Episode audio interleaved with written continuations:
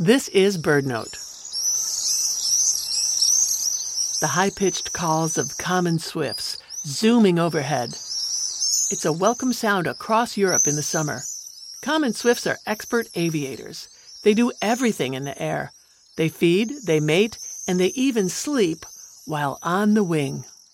But swifts come to Earth to nest, and they don't mind having humans around when they do. Common swifts are notorious for building their nests in eaves and under roof tiles and gables. They adapted to take advantage of the structures built by us.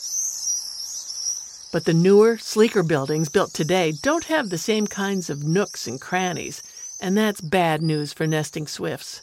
In the past 30 years, the number of swifts in Great Britain has fallen by half. But there's a clever way for people to help. They're called swift bricks, little nest boxes designed to match the exterior of a building and provide a good nook for a nesting swift. There are many styles of swift bricks designed to blend in with all kinds of building materials. The bricks just need to have the right sized entrance hole and a nesting cavity inside, and the swifts just seem to love them. Some North American swifts will nest around buildings too, but they prefer larger hollows like chimneys. We can build them nest sites too. Find out more about chimney swift towers on our website, birdnote.org. I'm Mary McCann.